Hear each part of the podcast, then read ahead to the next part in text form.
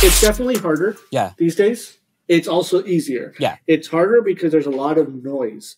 The easiness is if you filter that noise, it's actually straightforward to get a bunch of this stuff. It's that a lot of people get caught up with the noise.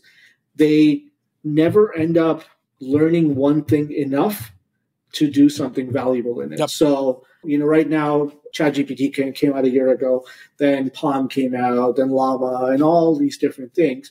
And people just like jump on them like it's like you're playing Frogger, but you never end up learning. You end up just following the hype.